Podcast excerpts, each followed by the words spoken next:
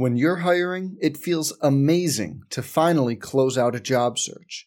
But what if you could get rid of the search and just match? You can with Indeed. If you need to hire, you need Indeed. Indeed is your matching and hiring platform. With over 350 million global monthly visitors, according to Indeed data, and a matching engine that helps you find quality candidates fast. Ditch the busy work. Use Indeed for scheduling, screening, and messaging so you can connect with candidates faster. And Indeed doesn't just help you hire faster.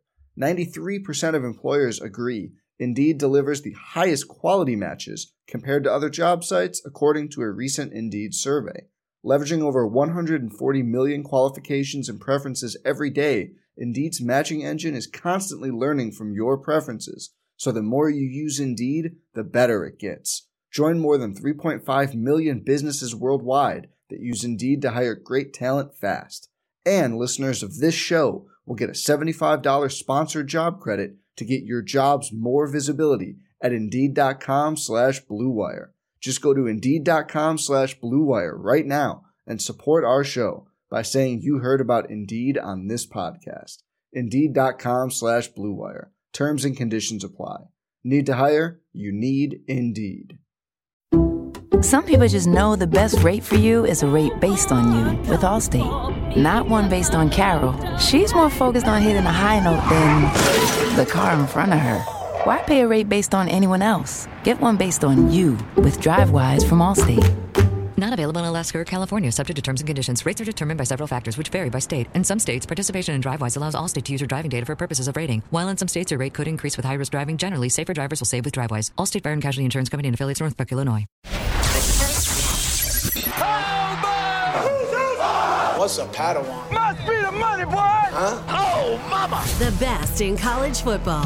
The best in college sports. This is College Sports Now. Your inside look at the biggest games from around the nation. Here's Stephen Hartzell and Wayne Cook. Ah, yes, it is championship week. We inch closer to Friday night when Utah and Oregon hook up at Levi's Stadium for the Pac 12 championship. And then we've got wall to wall action on Saturday for what is technically championship week. It's week 15 of the college football season. Uh, the Final Four will be set on Sunday, December 8th. The committee will uh, huddle up and give us something. I, I I'll be honest, Wayne. I, I you know, first of all, I hope you had a great Thanksgiving. Good to have you back here on the program. Love catching up with you, getting to talk ball here on the program. It'll be a lot of fun. But you know, the committee is they got their work cut out for them because based on what they did on Tuesday night, moving Utah up to five as expected, but putting Oklahoma, Baylor, and Wisconsin six, seven, eight. I feel like they've given themselves a lot of outs here based on the scenarios that may or may not play out over the next uh, several days. What say you? I thought that was very interesting that you put Wisconsin on your list and you didn't stop at Baylor. So, is your thought first of all, hey Serber and uh, and Hartzell, how are you guys? Happy Thanksgiving. I hope you enjoyed. Uh, uh, this was a great weekend. I thought, dude. I, I, I, I my body. I, I did things to my body last week for Thanksgiving that are going to take several weeks to undo. Like that's the, the, thing eating, about the eating or the drinking. Both. That's the thing about what, once I'm 36. Okay, full disclosure. I know I sound like I'm 24, but I'm old. Um, it's just a number. I don't feel that old. You But the- say that to the 48 year old on the other side of the yeah, microphone. but Wayne, you're in come great on, shape. Like you are a- amazing, you're- amazing shape. You're yes, a much fit better than dude. you. Okay, you Yeah, live in Southern than you. California. You. got good skin. You got good hair. Like you got things Yeah. going for you. You're tall. Server and I work in radio. Okay, like we are not the most kempt individuals. My point is. Once you get to a certain point, your metabolism slows down. And as a 36 year old who went hard last week for Thanksgiving, it's going to take several weeks to get it back. And there ain't much to get back anyway. That's all I'm saying. Just a lot of pecan I- I pie will- sitting right in my midsection. That's all. The the fattest years of my life were when my kids were really young. So so so honestly, like the biggest I ever got, because you're you're kind of when you're young, like you mentioned, and your metabolism's working and going strong, and then you. You know, you, you still you know care about your appearance because you know you, you you you and your bride are you know still looking at each other with googly eyes and all that good stuff. For life, bro. Yeah, and then kids come around and, and you're tired all the time. You don't have a lot of extra energy. You're working hard to pay for them. and you just eat what's ever in front of you. I mean, I think I was I weigh 200 and about five pounds right now. when my when my kids were little, and now granted my kids are seven years apart, so this was quite a few years. But especially for my first child when he was young, I got up to almost 240 pounds. Wow. Yeah, big it's boy. a lot, big lot boy. bigger. Anyway, so hey, all that you'll be fine. You take care of yourself. You know, you, you want to live a healthy life. You'll have more energy. But let's go back to this. You you put Wisconsin in there. Is that because if Wisconsin were to beat Ohio State, they have a chance?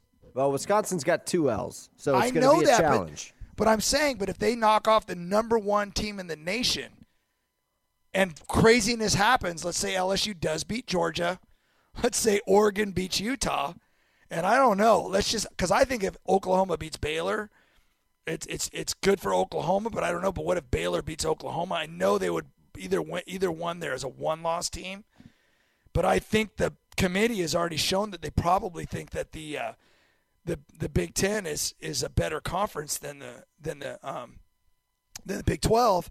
So. Are you saying that's a possibility? You think that's maybe why they slid in there? I think my, my I think the bigger thing that I took away from Tuesday night, which of course I did not watch live, but I'm sure you did, was that you know the the debate is going to rage Friday night into Saturday morning, assuming Utah takes care of business. The committee could get Okay. a serious pass here. If Utah can't handle their business against Oregon. And by the way, I know you're not Vegas guy, Wayne, but have you seen the line on Utah Oregon Friday night? I haven't, but Utah's favored, right? Utah's favored by six and a half points. Yeah, I'm not surprised. I mean, you know, Oregon can't do what it did against Arizona State. I mean, that showed that showed a there, there's something wrong because I, I saw Arizona State up close and personal, and they're not anything special. Yeah, but Tempe at night, yeah. ranked teams, that's where they matter. go doesn't, to hey, die. Doesn't matter. It- it- Oregon should have taken if they had played that game ten times, they would have won nine times. And so the problem is, is that after saying that, they didn't. They blew it, and that's what the beauty of this is. So I have a lot of takes here um, as, as we go through this. I think the committee's smart because guess who plays each other? Sure. LSU and Georgia do, and I think the assumption that Georgia's going to lose, and then Utah's sitting right there. If you listen to some of the powers of be, I saw you know Herbstreit talking about Utah, and he said some very intelligent things, not just because it's for the Pac-12, but he talked about what since the SC loss, and I'm going to keep throwing out that, that Zach Moss, uh, you know, one of the best running backs around, uh, played in that game, but very, you know, but not much. He was banged up. Um, Utah has been demolishing people, just absolutely taking care of everybody. Utah is not a team. Someone says, "Well, Utah doesn't start fast enough." That's not. If you if you're an idiot and you don't watch football, then you can say something like that. But if you actually know Utah and the way they play, they they do that. They they kind of set you up early. They have they body blow you to death, and then by the end of the game, you've got nothing left. They just absolutely destroy you with their efficiency on both sides of the ball. They're strong and they're physical. So if Georgia loses to LSU, I think Utah's going to slide in. Now, granted, we haven't seen the game yet, and I'm going to tell you this in advance. Utah Oregon is not it, it's not a foregone conclusion. Just like LSU Georgia is not a foregone conclusion. Just, you know, Oklahoma Baylor, we know that's going to be a good game, and I don't think I think Ohio State and and, uh, and Clemson are going to win. I, I, I think you know I like the way Wisconsin looked last week against Minnesota, but Minnesota's not. They're not Ohio State. Uh, it, it's just oh, Ohio State is a different animal. Um, so here's where I get scared, and this is the part that kills me. And I, I heard uh, um, I'm going to go and, and, and there's some some interesting things. There was a one of the you know one of the Sounders when they came back from on on on one of the ESPN shows I was listening to. There was a, and I don't even know who it was, but someone was like, every game counts. You know, that's just a great thing about college football. If we expand the playoff, we will lose what makes college football great. I've heard so many people say that, and I'm like, how? I- I- even if we expanded the playoff, you don't think the fact of the matter is, is right after they said that, what's going to happen if LSU loses to Georgia? They're still going to get in, according to most people. Is that true? Mm, uh, uh, that I mean, A lot of people are saying that. Can you can you at least agree on that? Because they would be a one-loss team, and that loss would be against a very good opponent and as dominant as they've been all year. And if it if you said it didn't matter when you lost, because a lot of teams are going to have one loss, that if you looked at LSU and you looked at Utah and you looked at Baylor or Oklahoma, and you all all have one loss, there's going to be a lot of people out there that are going to think, you know what, I still think LSU is better. Well, let, let, let me let's say No, no, but, but let me, let me let me finish this thought. Ahead, the reason why. I said that, and and and le- the reason why I brought that up is because the same person that said that everything every game counts, a lot of these same people were willing to put Alabama in the playoffs still, even if they didn't win their conference championship. Are willing to put in an LSU even if they don't win their conference championship. Conference championship should be the first round of the playoff. If you lose a game this late, you're done. Sorry, go home. I, I, I know that sounds terrible, but and you know me, I want the 18 playoff, and I know people like Stephen Hartzell are going to say, well, what if Wisconsin wins? That's just not right. So if Wisconsin beats the number one team in the nation to keep playing, you're saying that's not right. That's not what I'm saying, but But but a lot of people say that, and it's like, well, how is that not right? They won their championship in a great conference.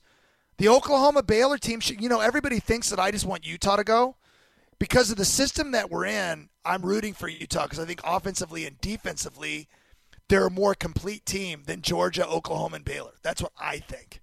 But you know what? Georgia, Utah, Oklahoma, and Baylor have all played unbelievably different schedules. They play in different conferences. They play people at different times of the year. There's so many factors. I actually think Georgia, Utah, Oklahoma, and Baylor all have an argument.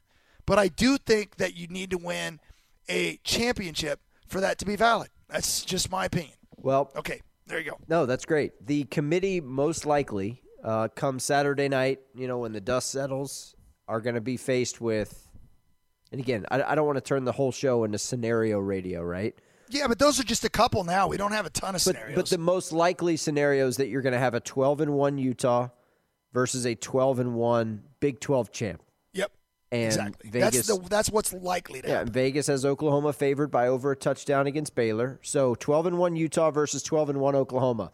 And I was thinking of you earlier this week because I saw Paul Finebaum, who is a Oh boy, he's Blatant. been on fire lately. he's a blatant SEC homer, but it's not just Homer. him. It's Mike Greenberg. It's all these ESPN guys who are feeding at the trough. Who, by the way, I mean, again, just back away for a minute. Realize that ESPN literally owns the college football playoff. They they are they pay for it. They are bankrolling the entire operation. Okay, just just keep that in mind when you see all this stuff coming at you over uh, TV, internet, radio, digital, social, all that stuff. It, it, it's all just consider the source. I, I say this because the debate is going to rage. Twelve and one Utah, who a lot of people, Wayne, a lot of people who are who are doing this talking on the East Coast have not seen play versus 12 and 1 Oklahoma, who they see Oklahoma, they see the brand, they see Lincoln Riley, they know the name, they know Jalen Hurts. Like this is the debate that's going to rage. Do And I- they and know I- their playoff record? I very good, very good point. Um, I but mean, defense at this time of year tends to be important, right? And Utah is flat out good at defense. my hope is that Utah, if they do get a win over Oregon, wins with some style points. Because in fairness to Utah, They they've shouldn't have to, They though. shouldn't have to, but they have been for about the last six weeks. They have been running away and hiding from teams. Yeah, but Oregon, Oregon's not. the second best team in the conference. Oregon plays defense. yeah. Both of And these Oregon has a good. I mean, this Yeah. is going to be a battle, and that's what irritates me too, because everybody's saying the same thing you just said. Well, Utah has to has to kill Oregon. Why? Oregon up until last their their loss was a team that was legitimately because Oregon is a brand. See, Oregon like Oklahoma is a brand. Utah's not. So so that what what we're talking about here is if Oregon beats Arizona State, the the the narrative is Oregon's going to need to beat Utah, but if Oregon just beats Utah, they would have been a likely choice to get into that spot because again, I go back to LSU Georgia, the, and and you you put it down, and this is um, and it's not just LSU, it's Ohio State too. Those two teams have been so dominant this year, so dominant, and even Clemson. I mean, God forbid a crazy thing happens. We all just assume Clemson's going to beat Virginia, but let's just say craziness ensues. There's a lot of turnovers. There's there's things that I listened to Dabo Swinney uh, in an interview today. Trust me, he knows how hard they're going to have to fight. Um, these games are never easy. Uh, I mean, that's like a 28 point spread or something like that, right? I mean, Yeah, it's, it's it's absurd. It's yeah, huge. four touchdowns. Yeah. But but if any of those teams lose, you could you end up with all these one loss teams, and it, it's going to be it would be kind of fun to see what they come up with, but it's going to be chaos. yeah. I mean, it's going to be chaos because you could still make the argument that those teams and I and again, if Ohio State were to lose to Wisconsin, let's just say Jonathan Taylor goes off and just absolutely go, has a great day. Uh, Justin Or- Fields throws three turnovers, I was going to say the, the more realistic scenario, Justin Fields, who apparently has a sprained MCL in his knee. I don't know Oh, what he- he- degree of hey, a sprain, listen. but that's a problem. Hey, by the way, that was maybe the best moment of the whole weekend. Not the fact that he got hurt because that freaked me out. I was like, man, don't have this happen now. I hate it when when when seasons just like with Tua. I never want to see a great player injured because it just affects so much in the college football landscape. But when he came back in and threw that touchdown pass, man, I was like, are you kidding me? And as a Heisman voter, you notice that. Sure. You know, Justin Fields has been kind of ignored all year, especially since he's got a couple of other, you know, maybe not top top five Heisman guys, but when you look at, you know, the other players on that team like J.K. and Chase, they those guys are are legitimately some of the best players in the country. So he kind of gets overlooked. But that was a Heisman moment, if there ever was one. That in a huge game to come in and throw that laser for a touchdown was awesome. But you're right, he could he could do that. And again, at the end of the day, if you asked me, well, okay, here's a one-loss Ohio State team and a one-loss LSU team, who would you take over Utah and Oklahoma? If we were all trying to fit one of those, you know, say if it was Ohio State, Utah, and Oklahoma fighting for it now, but like, know, probably Ohio State from what I've seen. But I hate that. I hate that I have to make that decision. I shouldn't have to. Uh, It, it should be, you know, a conference champion thing, and then you're putting Ohio State in, even though they lost, as a sixth, seventh, or eighth seed. Again, here we go with my 18 playoff. Oh boy. But if we end up with all these one-loss team scenarios, the conference champions automatically get in. But maybe Ohio State or an LSU or a Clemson, if they were to lose their conference champion, would still get in and have the opportunity to prove that they were the best team in the nation. Look, you can make arguments on both sides of the aisle, not to borrow a political reference in this uh, very much divided time. But look, it, it's with it, it's going to be 12 and 1 Utah, assuming they beat Oregon. It's going to be 12 and 1 Oklahoma or 12 and 1 Baylor. Don't sleep on Baylor, by the way. They've got the same issue that Utah does, not a brand, right? Baylor's a great st- uh, has a great argument. It's a phenomenal story. Yes, Baylor can No, say no, we their- beat their everybody argument- on our schedule. We we Exactly. avenged our loss, much like Oklahoma did to Texas a year ago in their Big 12 championship. I, I just I I, I and there are give, some solid teams on their schedule that they've beaten. You can't you can't look at that schedule now and say they didn't beat anybody. You throw in the Kansas States and the Oklahoma States, and the, there are some teams that are solid on that schedule. So you know Baylor, if they if they can avenge a game that they were winning big, and kind of gave it up, and let and Oklahoma won it, but but Baylor had to make some mistakes in that game too. They can avenge that again, and I and I hope people grasp what I'm saying. If Baylor could do that, and Utah beats Oregon, I I just it, you're you're you're making a bad call no matter what. Please don't think I'm just Utah all the way. I think Utah statistically, offensively, and defensively is the most solid team, and I'm including Georgia. Of those of the Georgia, Utah, Oklahoma, Baylor, I am saying that based on the numbers. But I this is what I hate. I hate that because I think all all of those teams, if they were one loss teams with a championship, I don't know how you pick. I just I think it's a screwed system. I think it's completely wrong if this happens. Even if you're choosing between now, if Oregon, you know what the committee wants? Committee wants Oregon to beat Utah. It takes Utah out of the equation. Oregon goes to the Rose Bowl then, problem solved. We don't have to worry about the Pac 12 anymore. And then we can argue over whether or not it's, you know, whoever wins, you know, it- you know, whoever wins the Oklahoma Baylor game. Okay? Because, you know, if Georgia loses, they're going to be out and you'd slide in Oklahoma or Baylor because they won. So that's what the committee, that would be the easiest thing to happen. If Utah wins, then we have a problem because you're going to have a Pac 12 champion and a Big 12 champion with one loss. Well, Wayne, we're gonna have a problem. I mean, I'll just. Oh, you know, yeah. again, No, I know. I'm, I don't. I'm not. I'm not predicting Makes the it, future. do you agree, though, that it makes it easier if Oregon wins? Look, I, I think, th- yeah, of course. The the committee, I, I want to give these guys the benefit of the doubt, and it's not just guys. There's a female, a, a female that's on the college football playoff committee as well. I want to give this group the benefit of the doubt. They have done absolutely nothing to earn the benefit of the doubt so far, and quite frankly, I, I think they're going to be faced with the decision where a 12 and one Power Five conference champ is not going to the dance, and people will be irate, people will be pissed, and they will have a right to be so. But I'm just saying, if if a name brand school gets in over a Utah, I, I think we got a problem. I mean, I, I already think we have a problem. Uh, again, we'll, we'll talk college football playoff yeah. further. We got Phil Steele dropping by in 15 Beautiful. minutes. I want to pivot though and talk a little coaching carousel with you real quick. You think is there is there stuff going on? There's a lot of stuff going what's on. What's happened? Okay, good stuff. Well, out west, there's a lot going on. There, are some vacancies in the SEC. Florida State still hasn't named a head coach, even though their athletic director, when they fired Willie Taggart, said we'll have somebody in place by November 30th. Well, at time of publication, it is December 5th.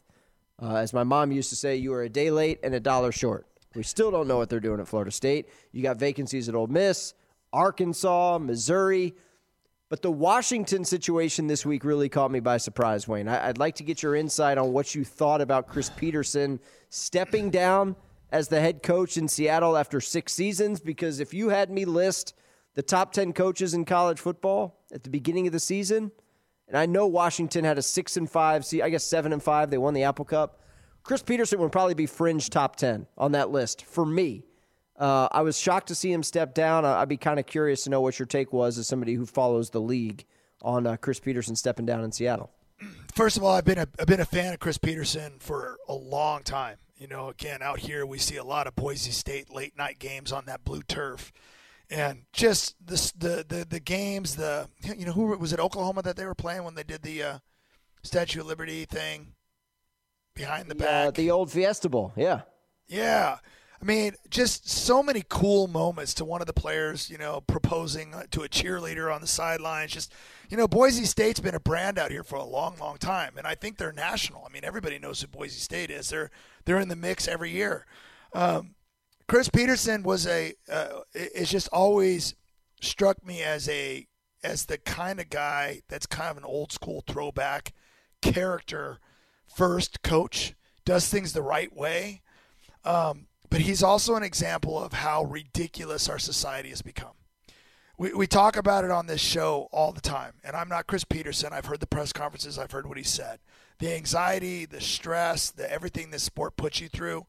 He's been great uh, at his at, in his six years at Washington. When Jake Browning was quarterback, you know, they started off, you know, really well. He ended up playing in one of the college football playoffs. I mean, he, he did a great job for a Pac 12 school.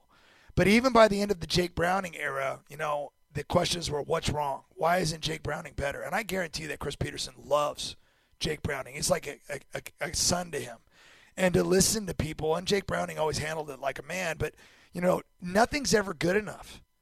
Nothing's ever good enough. I mean, people, Alabama fans were all over Saban right after Tua got hurt. We just live in a society now where it's like we're a bunch of freaking piranhas that no matter what, it's never good enough. You know, you could be Jim Harbaugh and win 10 games a year. And I know they haven't beat Ohio State, but who has? I mean, I get it that Michigan is not good enough. But what's good enough then?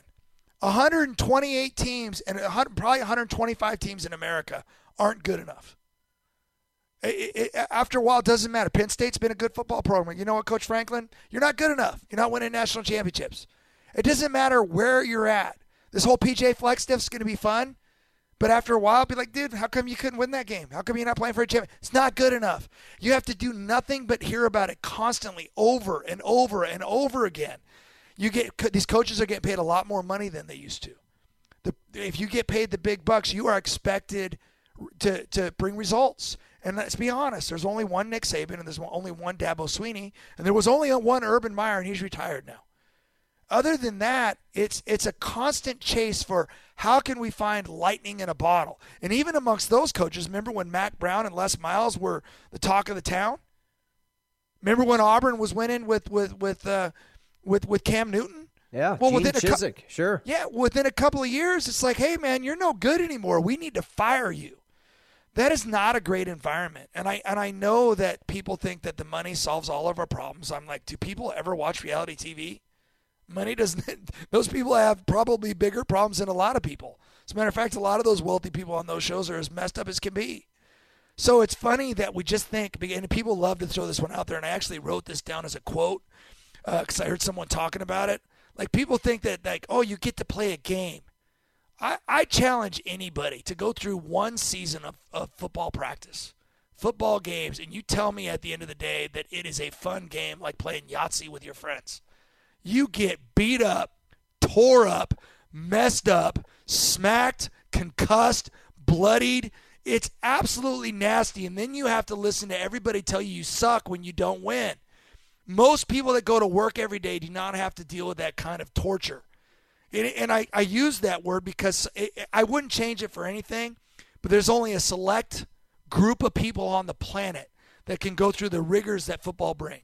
And these coaches, shoot, I hosted the UCLA football banquet on uh, on Sunday after we played Cal. So the next morning, uh, beautiful banquet, wonderful experience. Coaches were leaving halfway through to go recruit. They don't even get a day off. It's like bye, go hit go hit the road. You got to go. It, it is an absolute year round. It's it's just hard, and so I get it. I, I mean, I, I Chris Petersen. I'm, I'm sad he's gone. He was great for the Pac-12. I hope he gets refreshed and comes back. He's still young, mid 50s, um, and a great coach. But I get it. I totally get it. This is an absolute stress-filled job. Um, luckily, they have a coach. They had a coach in mind already, anyway, and, in Jimmy Lake, and I think they think he's going to do a great job. Just like with Coach Day and, in Ohio State, you always want to inherit a team that's already winning I know Washington was a little bit down this year, but still, trust me, they've got plenty of talent there. So I think it's a good situation. It's a lot harder to take over a team that's lost a lot. But anyway, I'm bummed about it, but I actually get it at the same time. Yeah, I, I mean, look, there's I, I understand guys who want to watch the grass grow or watch their grandkids grow up and all that type of stuff. I get that. Um, but Seattle's not exactly the pressure cooker in terms of like the college football well, you don't, town you may, that you yeah, think of. You know what I'm saying? I, I, don't. I don't agree with that. Okay. The, the, the fans up in the north in, in the northwest are rabid, man. It, it, this those people are hungry. They were that when Washington went through a dry spell. Like when I was growing up, Washington, Washington, USC, and UCLA were the three elite schools. And if you want to look that up, if you don't believe me and you notice I threw in UCLA, I'll give you the benefit true. of the doubt. Yes. Just trust me on this. Those schools were winning at a very high rate. They have had Washington has had legendary coaches, okay? Um, and and and then they went through some years where they weren't very good. And this happens to a lot of programs. You go I mean even Alabama had some some downtime in their history. Um, but now that they're back, you, you trust me. I'll, I'll tell you this: they want to win there. I mean, I called Washington a sleeping giant for a long time. Um, there, and you, if you watch Seattle Seahawks games, you watch any sporting events, you watch a soccer match, and and in that part of the world, and the, the, the fans are nuts. So I, I, I, disagree. I think there is pressure. I think they want to win. Um, and when you're trying to carry the flag of the Pac-12 every year, that's a lot of pressure too. Sure. Um, so, I mean, I, again, uh, nobody wants to. I mean, Urban Meyer, he stepped down more than once because of health issues. Allegedly. You know, trust me. Yeah, I know, but trust me, it's it's it's there's it's not a stress-free environment. It's not just these guys aren't just sitting back collecting their millions. You did you watch Nick Saban the the the reaction he had at one point in time during that game? Yeah, we made a GIF about it on our College I, Sports Now account Saturday I, when it happened. I thought I thought he was going to implode. I mean, the, the guy completely lost it. Do you think that there's a little stress there? I mean, this guy's done everything you could possibly imagine. And at that point, he basically lost his mind because he cares that much. And when you care a lot, that leads to the anxiety that we're talking about. Yeah. You know, he's a pretty high strung guy, right? Uh, Chris Petersen doesn't seem nearly as high strung as, as uh, you know, he's so intense that even his press conferences – are intense. Chris Petersen seemed much more laid back, but if you ever watch him on the sidelines, he's he's he's into it, man. There's there's a lot of stress involved in this in this job. Well, let's phrase it this way: What was more surprising from this week? Chris Petersen stepping down eh, at the head coach of Washington, or Clay Helton being retained as the head coach of Southern Cal?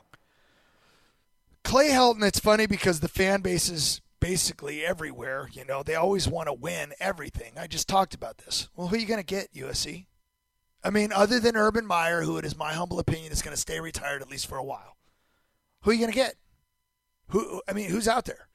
Are you going to? I mean, you're going to go get another coach that lost. lost. I mean, they were eight and four, and and close to winning some of the games they lost.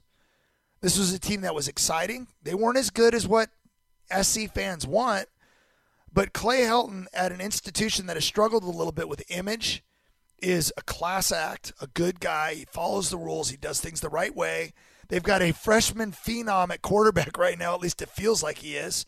They may lose a receiver or two. Yes. But they've got talent. Two of those two of those four have to come back because they're sophomore and freshman. So the idea and Vaughns may or may not leave, I don't know. If I was him, I'd come back and lead the team in receptions and be a first round draft choice instead of a third round draft choice. But and I'm not saying I'm not an expert on draft choices, but you know, Pittman's the the, the most NFL ready right now. But you know, come back with that. I, I just think it's a good idea. You can evaluate him for one more year if you're the new AD. And if things don't work out, yeah, you can always move in a different direction. But they were the third best team in the Pac 12 and and we're still playing for a Pac-12 South championship up until Utah, you know, won out. So they were right there, and they beat Utah. So there are signs of life at USC.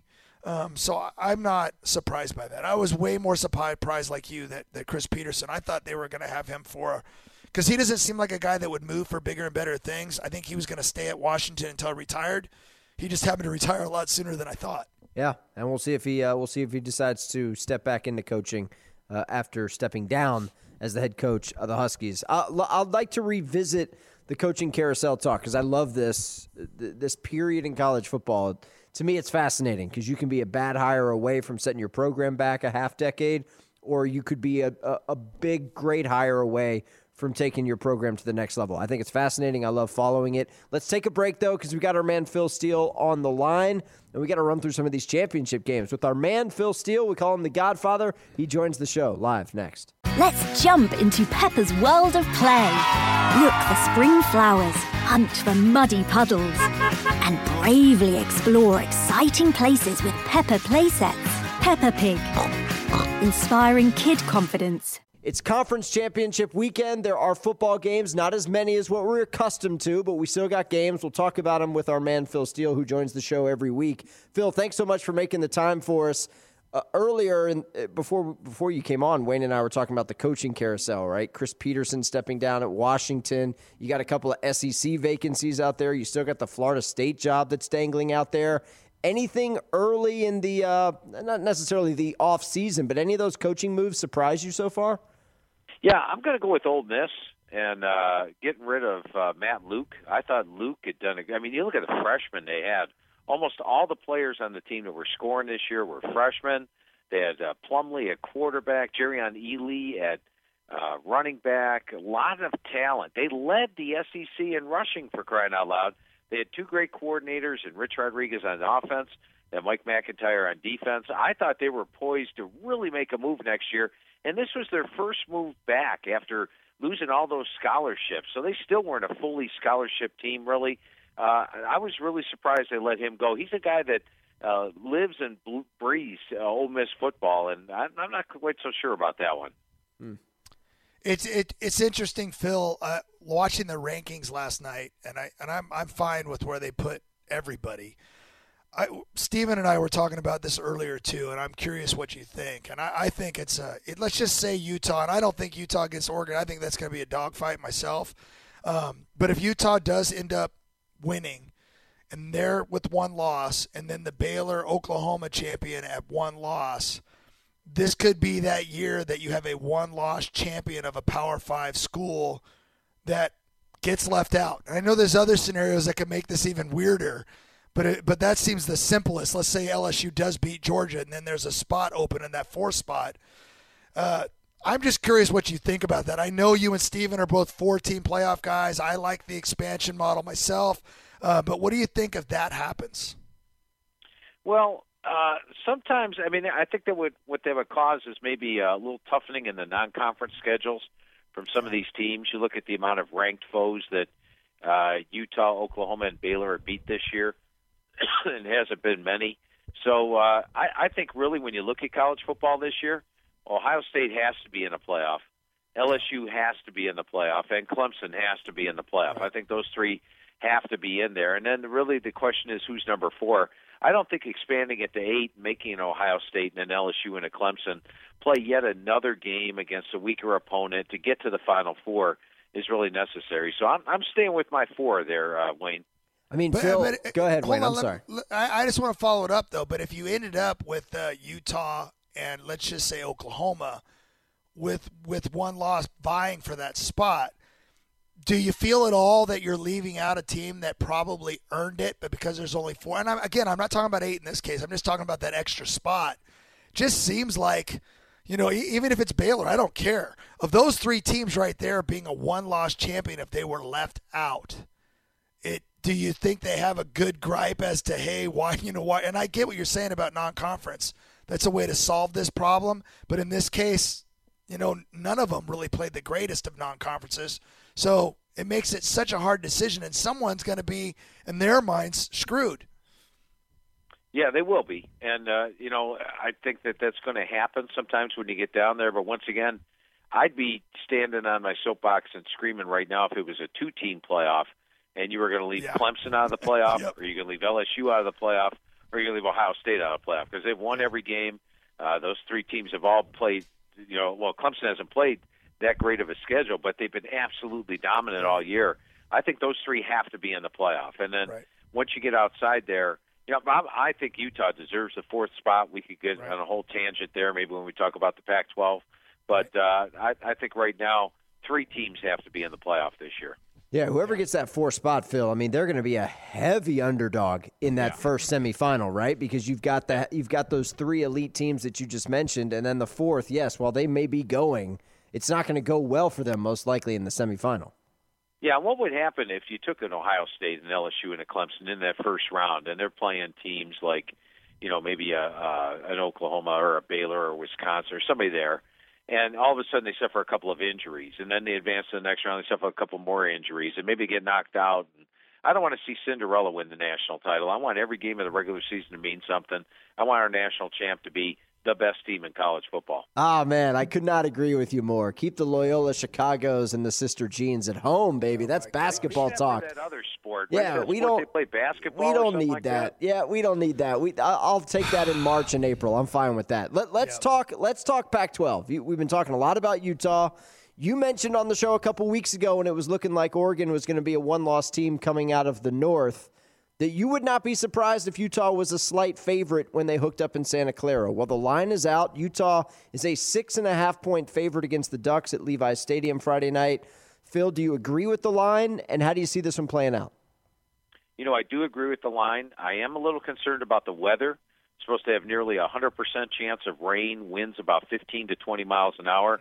Hope it doesn't turn out. Remember last year, the Pac 12 title game was a 10 3 game, uh, a real defensive struggle. Hopefully, that doesn't impact the two teams. But uh, I think when you look at Utah, they are the most complete team in the Pac 12. I mean, their defensive line is one of the best in the country. Now, they're going against one of the top offensive lines in the country.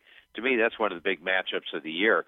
But Utah's got a great secondary. Utah's got the run game with Zach Moss. And while Justin Herbert gets all the praise because he will be one of the top quarterbacks taken in the draft, Tyler Huntley's among the pass efficiency leaders in the country Yes. and does a great job. I mean, he's got uh, 18 or 16 touchdown passes, just two interceptions. So they really are a complete team. I think Utah is playing such good football right now. They've had one close game the last eight games, pretty much blown everybody out. Uh, I like Utah to win that by more than a six and a half, provided the weather doesn't impact that game. You know, I, I, I agree with you. And if, if, if the country hasn't been paying attention, that, you know, Tyler Huntley doesn't throw the ball a ton because of the way they play. But, man, he completes almost every pass. They're, they're so efficient. I actually think that if it isn't in weather, it benefits Utah because they throw less. Uh, the way they play up front. I know Oregon's good, but anyway, it'll be interesting to see. I hate it when weather ruins a game, but let's move on, Phil. Let's go. Uh, I'm going to skip a couple, and I know Stephen likes the uh, the lower tier ones. Not that there's any such thing, but I'm going to go to Baylor, Oklahoma. We know that Baylor, the last time they played, jumped on Oklahoma early, but Oklahoma fought back and won that game. Um, what do you think? I, I mean, Baylor's another team that I have to be like, man, I, I kept picking against them earlier in the year, but my, I'm sold. I think that's a really, really good team, and I'm looking forward to this game. Yeah, I'm probably off two of their best games of the year, beating Texas by 14, and then uh, just clubbing Kansas in a potential look-ahead situation, and that wasn't even a, a game. Now, Oklahoma's got a couple of advantages here. I do like the fact that Baylor outplayed them in the first half uh, of their first meeting, had a 31 to 10 lead, outgained them, out first down them, really outplayed them. But remember, Oklahoma did not have CeeDee Lamb for that game, and then the other advantage Oklahoma has they've been here, done that. They've they've been in the Big 12 title game each of the last two years. Last year they beat Texas by 12. The previous year to that they beat TCU by 24. So it's, it is a pretty good Oklahoma team, and they're actually they're actually playing better defense the last couple of weeks. You go over the last three weeks, they're allowing a little less than 300 yards per game. Now, granted, uh, Oklahoma State had a backup quarterback, but uh, it, when I look at this matchup, I, I do think Oklahoma wins it, but I think Baylor will give them a game. So it's one where I think the the Vegas uh, odds maker has this one priced perfectly around nine or ten. Uh, uh, Wayne, I can't believe you would just gloss over the MAC championship. We've got Phil I wanted Steele. you to do it. Nobody handicaps the MAC like Phil Steele. I know. They're playing for the chip in Detroit, Miami of Ohio, Central Michigan. Chippewas favored by six and a half. Phil, talk to me. Educate Wayne on this one. Well, you know, uh, uh, Stephen, that I've been picking Miami all year, and I, I had Miami last week, and I'm watching the game, and they were up 27-14 at the half.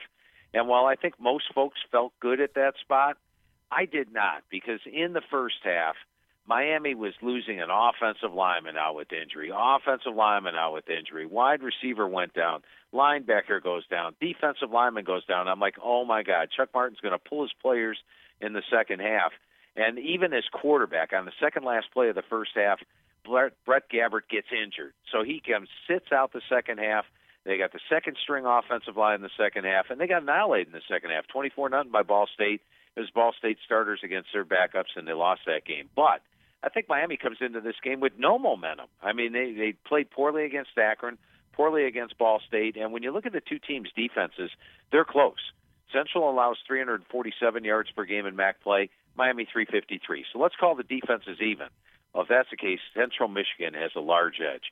You look at the quarterback; they've got Tennessee transfer Quinten Dormady. Dormady's hitting 67% with a 13-5 ratio. They're going to have 2,000 yard backs this year. Jonathan Ward already has a thousand. He's averaging 6.4 yards per carry. Kobe Lewis is 47 yards away. He'll probably top a thousand in this game. They've got a Virginia Tech transfer, a wide receiver, and Kalil Pimpleton. He's got 771 yards. Central's averaging 515 yards per game on offense. Miami in the in the MAC just 347. So large edge on offense. The game's in Detroit, so Central will have the crowd edge as well. I'm laying the lumber here. I'm taking Central minus the points wow. over a Miami team that sort of stumbles into the MAC championship game. Love it, love it, love See, it. St- Stephen, I let you pick the MAC because I, I I knew that was kind of in your wheelhouse. So I'm just I'm trying to steer it, and I'm a little bit of a power. What's that? I said Wayne's a heck of a guy, Stephen. Yeah, I appreciate that. I mean, Wayne, that's 9 a.m. your time, man. You wake up, you get right with the Mac. Come on, man, let's go. Dude, you don't even understand. My weekend is I wake up at six and I watch College Game Day, and then I just roll right through the early games. And if UCLA doesn't play till later, I get to at least watch the morning games. But this week I don't have to do anything. I just get to watch football. So um, let's go over to the. Uh, let's just do it. Let's just. I'm going to skip a couple more, Stephen, because I know you want to come back to them. I'm also intrigued by the SEC championship game. We know that Joe Burrow, LSU, that offense has been ridiculous. Can Georgia conjure up enough offense and play enough defense to make this a battle, or do you think, uh, you know, SC uh, will take this one by a couple touchdowns? Yeah, I think Georgia has the defense to make it a battle. They've got the best defense in the SEC, giving up just 265 yards per game. They're tough on the ground, giving up 2.8 yards per carry. Don't give up a lot through the air they've got a very good defense. But I am concerned about their wide receiver situation. With Lawrence Cager out, with George Pickens missing the first half, they're sort of depleted at wide receiver, and they weren't deep coming into the season at wide receiver. Their top guy heading in this game is Blay, uh, Blaylock, and he's got 299 yards this year. LSU's secondary loaded with at least three guys that'll probably be first round draft picks at DB. So I think they could play man on man bring the extra guy in the box to take away uh, D'Andre Swift, who might be banged up for this one. And I think they really slow down and, and stop this Georgia offense. Georgia's hasn't topped 27 points per game in an SEC game since October the 5th. Meanwhile, offensively, nobody's really been able to stop LSU all year. Even the Auburn game, when they scored 23 points, they had 508 yards, 30 first downs in that game. So I like LSU's offense.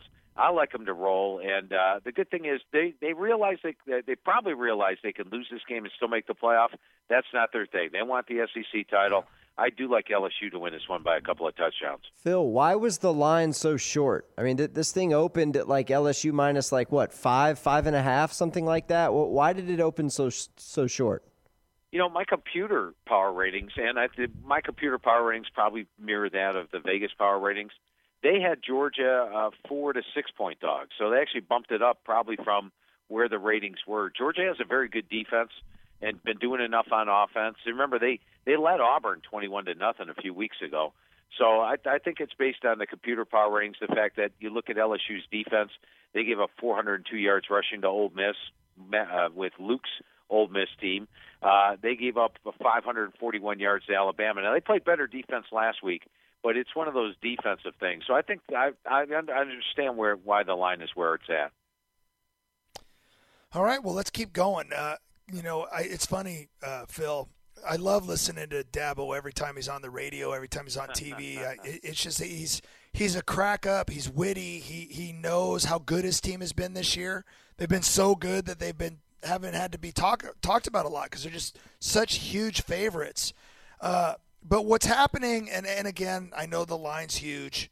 I know everybody expects Kim Clemson to roll, but trust me, I know Dabo's got his team ready. Can Virginia find any way to, to put up a fight in this game, or is this going to be a blowout? Uh, I'm looking for the blowout variety yeah. in this one, and it's, it's surprising because generally, if you give me Bronco Mendenhall yep. as an underdog, I'm taking it. But Virginia's secondary's been banged up, and you go back over the last four games, they're giving up about 300 yards per game through the air.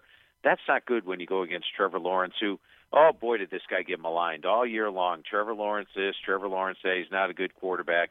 16-0 ratio the last five games. They've got one of the top offensive lines in the country. They've got Travis Etienne at running back. They've got one of the best receiving corps in the country. And defensively, they are number one in holding opponents below their season average, just 178 yards below their season average, whatever they come in. And coming in, Virginia's only averaging 385 in ACC play. So if you take 180 out of that, they're only getting about 200 yards for this game. Offensively, the key to stopping Virginia is stop Bryce Perkins. And I think Clemson's got the defense that can take away Bryce Perkins. And if you do that, Virginia's in a lot of trouble offensively. So I think Clemson moves the ball offensively. They've been to two straight ACC games and one of both fairly big. They beat Pitt last year 42 to 10, which is 32 point victory. And the previous one to that, they played Miami of Florida and beat them 38 to 3, another 35 point victory. So I like Clemson to win this one comfortably. Yep. Uh, we go from the ACC to the AAC. Memphis and Cincinnati, kind of a weird way to end the season, right, Phil? Because we got this game last week. It was at the Liberty Bowl. We're getting it again this week at the Liberty Bowl for the championship. Memphis, a 10 point favorite against Luke Fickell's Bearcats. You think they can hang around against that potent Tiger offense? Well, you know, last week I liked Memphis, and they were minus 12. They jumped out to a 17 to three lead, and I'm thinking, wow, Memphis is really going to roll since he since he was starting a backup quarterback uh, in Ben Bryant, and then the, Cincy hung around, and as you mentioned, only lost by 10, and that was with Memphis getting a touchdown to make it 10 at the end. So I thought Cincy played one of its better games uh, on the season, since he had been outgained in six of their previous seven games they did get slightly outgained in that one by Memphis by uh, 25 yards, but that wasn't as big as I thought it would be. But I do like what Memphis has. I mean, Kenneth Gainwell is one of the more underrated running back slash receivers in the country. Uh, they got back Patrick Taylor a couple weeks ago. Brady White didn't have a great game last week. 233 yards. I think he has a better game here. He's got Coxie to throw to, uh, Gibson to throw to. So there's plenty of talent offensively, and Memphis's defense is playing well. Cincinnati's still giving up 449 yards on the road, and that's got to be tough to travel to Memphis, back home, back to Memphis again. And now the spread's actually under 10, about nine, nine and a half. I'm going to take Memphis in that one. All right, Phil, Ohio State. Uh, watching that game early in the morning last week, I just was. I thought that Justin Fields. I mean, if there's such a thing as a Heisman moment, you know, he's hurt. You watch the injury on TV, and it's like, oh my gosh, I hope he didn't just blow out his ACL. You know, I, I hope he comes back. He comes back in and just throws one of the best passes of the year. Uh, just an absolute laser. Wisconsin, on the other hand, is coming off pretty nice win as well. So now we've got Wisconsin, Ohio State, and I, I mean I know Ohio State is right up there on that list with, you know, with Clemson and, and with LSU. It's just teams that are just on fire. Uh, can Wisconsin put up a fight though? It's something about the, the the Big Ten that I just expect these tough, cold games late in the year, where this is just going to be a battle, or is Ohio State just that much more talented? Yeah, and luckily this one's indoors, so we don't have to worry about the weather in that one. And uh, but when you look at Wisconsin, uh, go back to the first meeting. The game's in Columbus. A lot of stuff coming in. Jonathan Taylor didn't have a great game. It's two games against Ohio State. Neither time did he top 70 yards rushing. Uh, but the first nine possessions of the game were punts. Uh, it was nothing, nothing. Then Ohio State scored twice late in the first half to make it 10 nothing. Wisconsin blocked a punt. It's 10-7 in the third quarter. Then Ohio State scored on four consecutive possessions. The last two, by the way, were both set up by fumbles. So I do think Wisconsin has the defense that can keep them in this game. But I am still concerned about their offense. They only had nine first downs in the first meeting, 191 total yards. I know they moved the ball in Minnesota last week, but Minnesota does not have Ohio State's defense. And frankly, Ohio State impressed me last week. I thought the Michigan game would be close.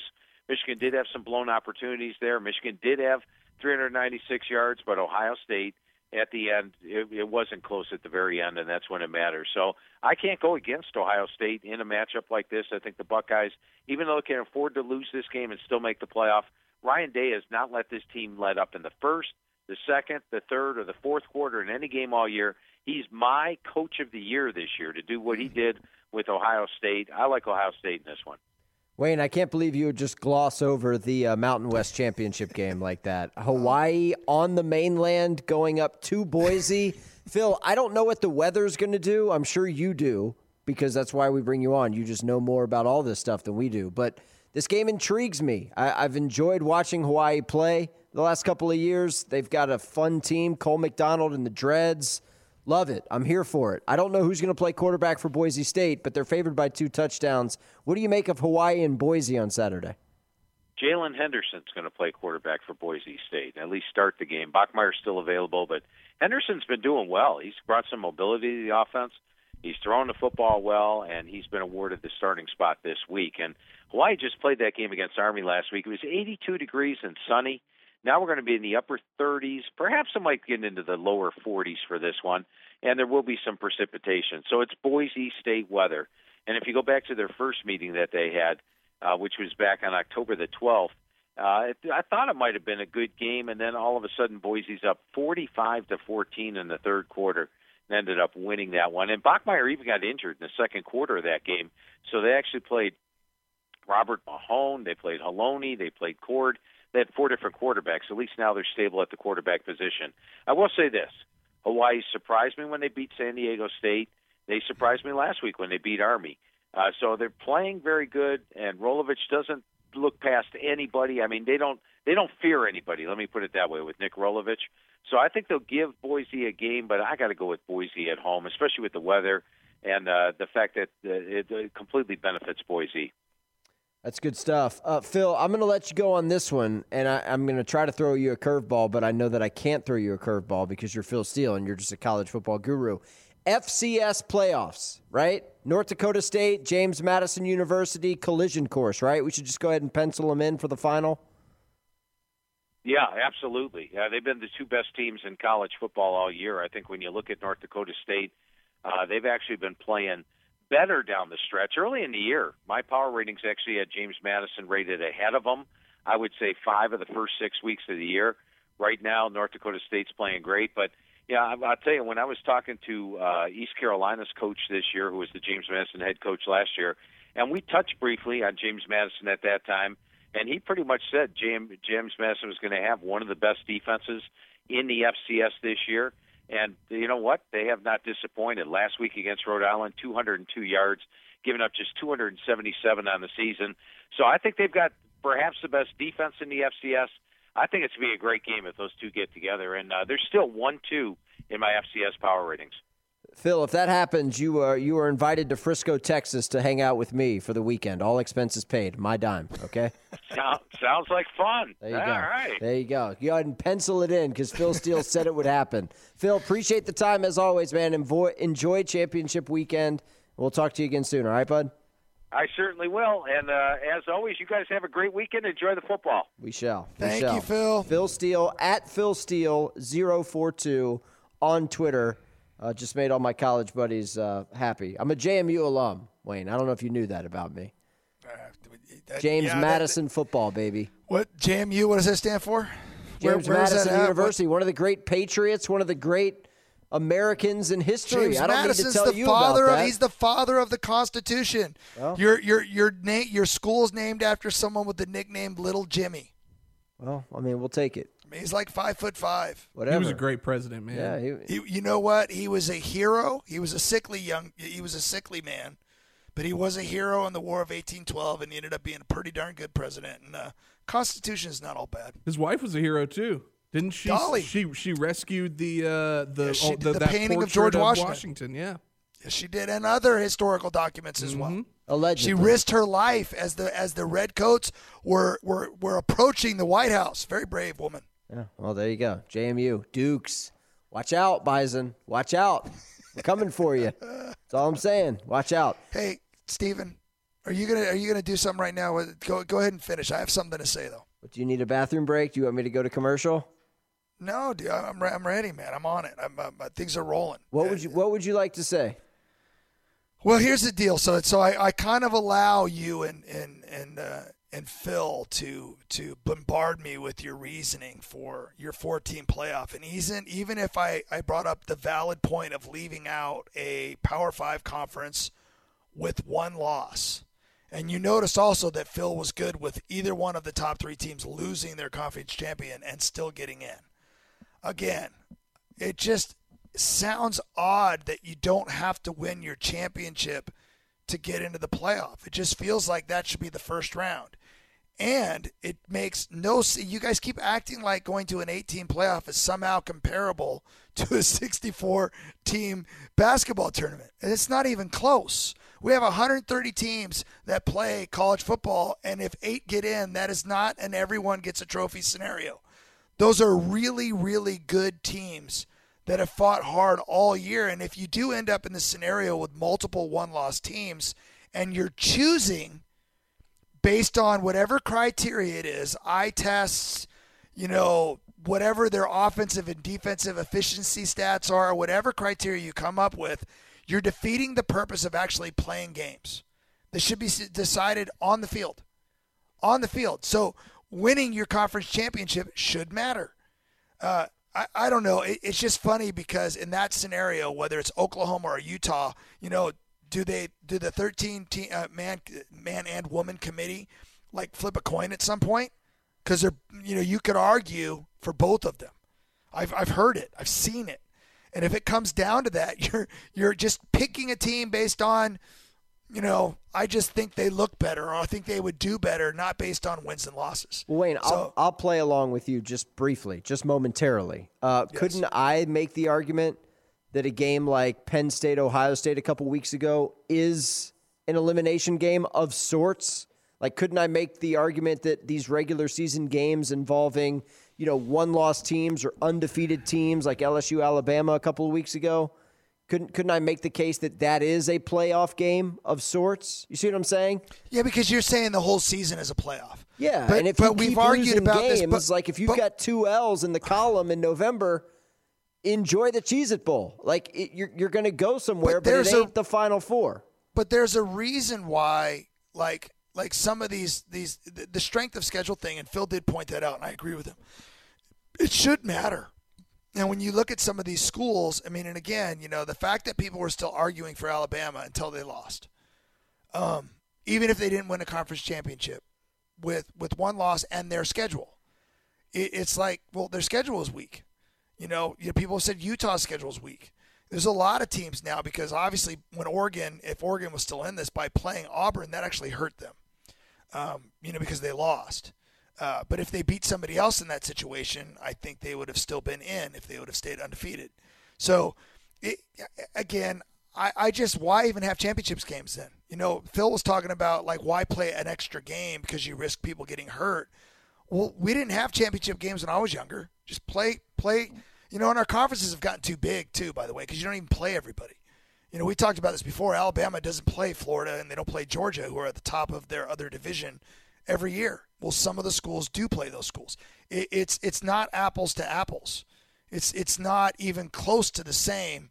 And and when you're breaking down all of these teams, whether it's Baylor, Georgia, Oklahoma, or Utah, you, you, how do you compare them?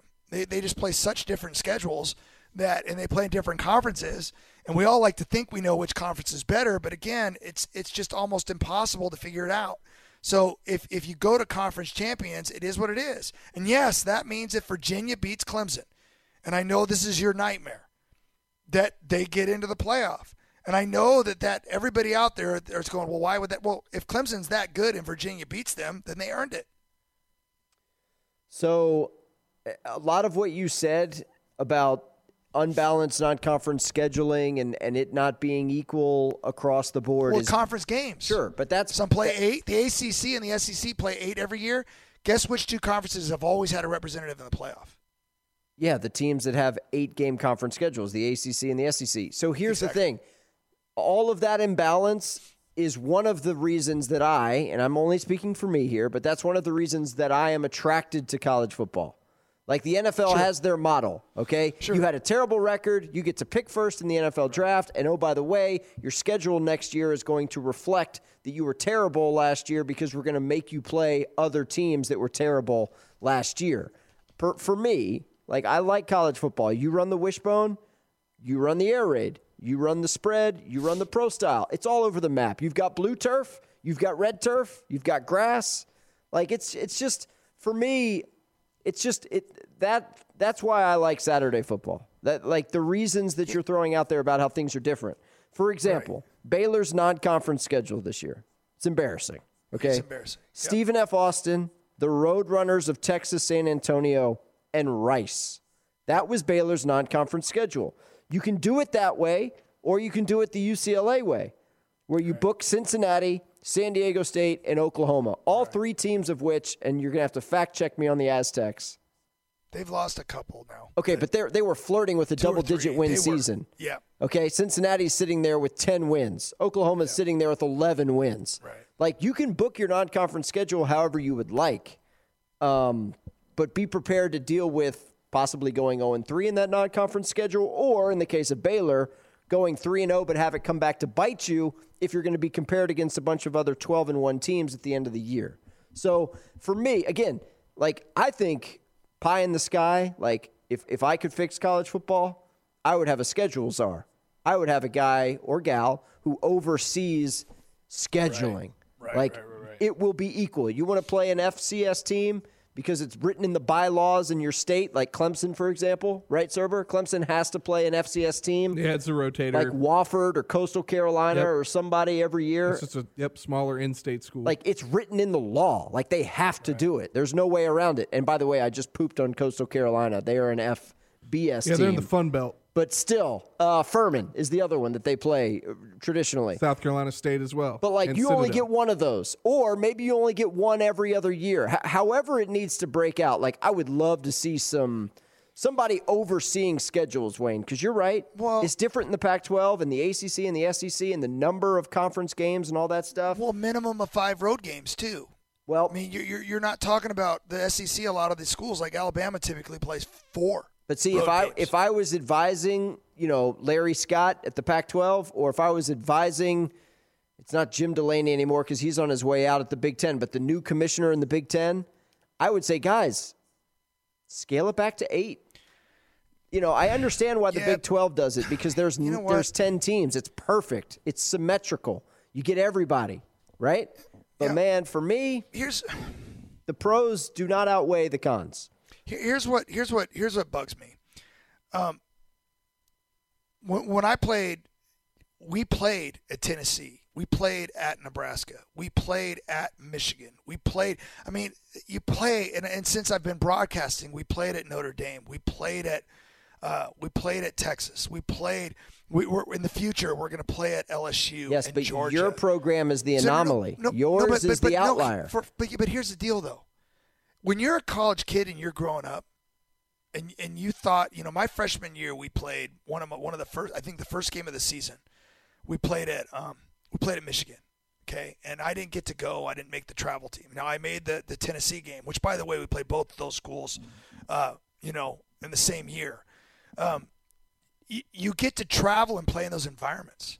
Don't you think kids want that? No, I think you're Why? roman- I think you're romanticizing You- that. you're- Kids, no, bull kids crap. would You're rather ta- have like matte No, helmets. You're Yeah. crazy. Kids would You're- rather have you're- alternate you- uniforms these yeah, days. Cle- Clemson kids don't care about going to Chapel Hill.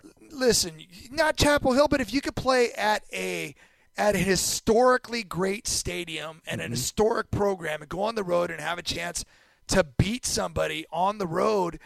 Again, I, I listen. The year that I played in the Rose Bowl, we won five. We were undefeated on the road. We never lost on the road. That's an accomplishment. In, in, the world that we that we live in, when so I mean, we all know because we pick games every week that home field matters a lot it, it makes a difference.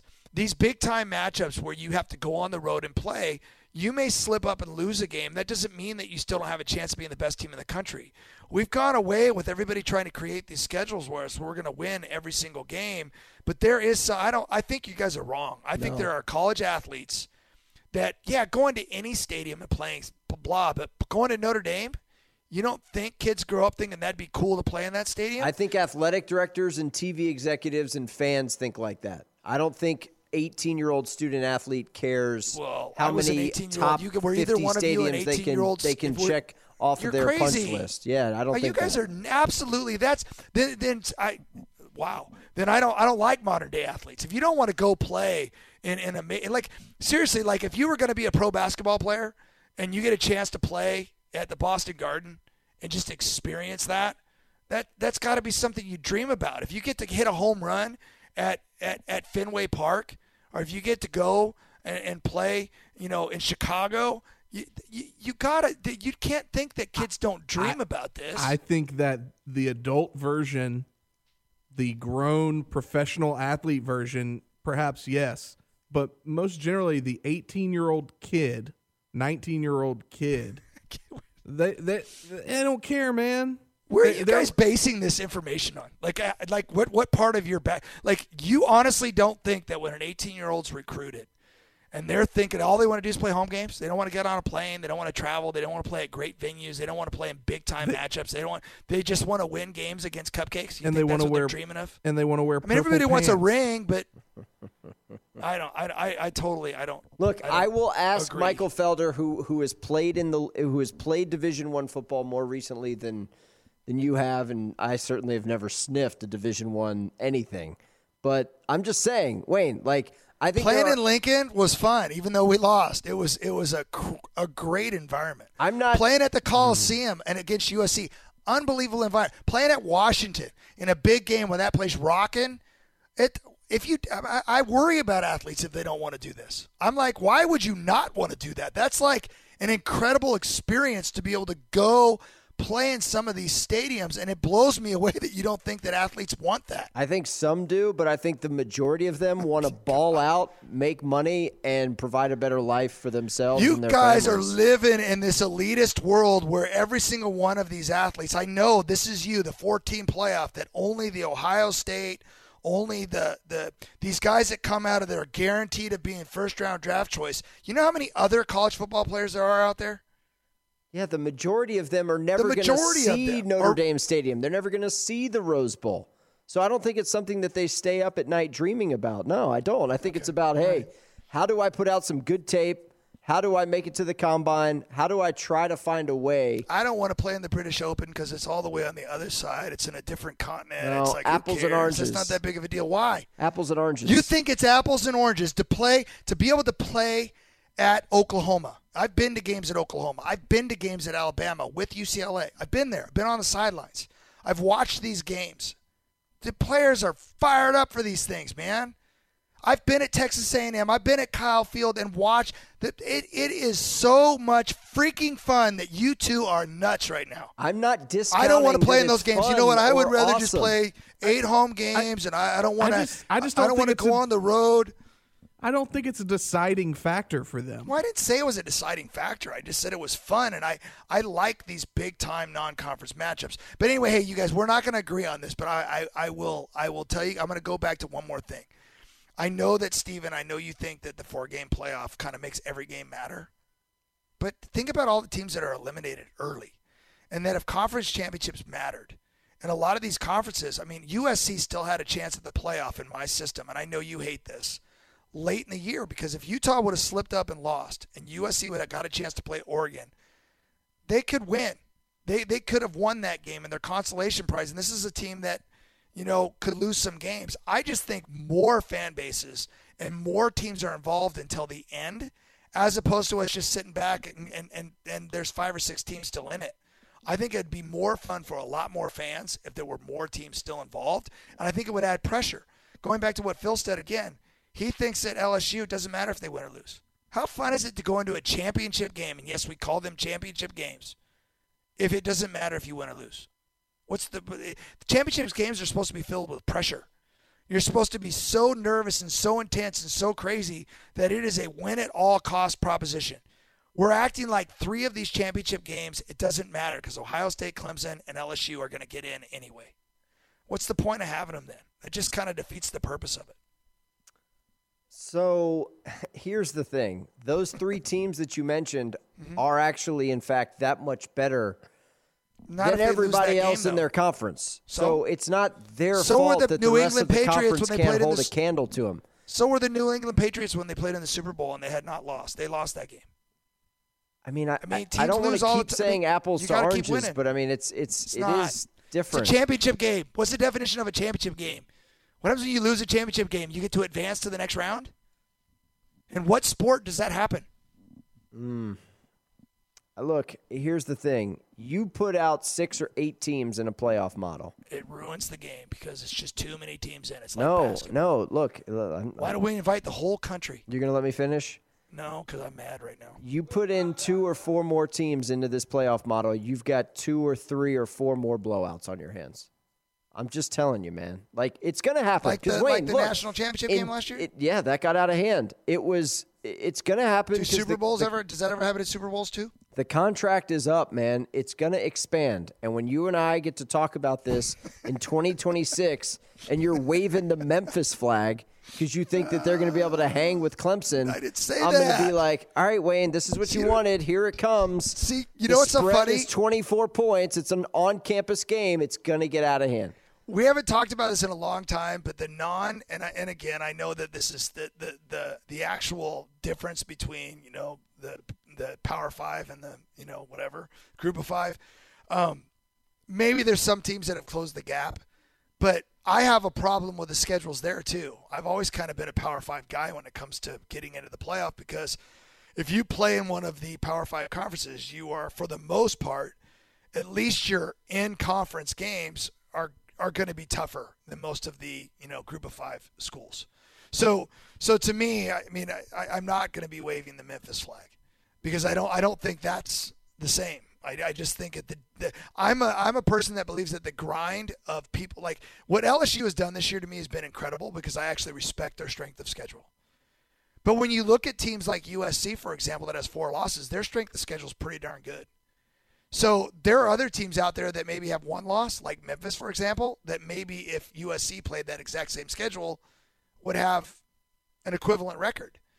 I've said that quite often. Like it's possible that some of these teams out there that with two or three or even four losses, if they played somebody else's schedule, would be sitting there with with one losses or even in some cases might be undefeated.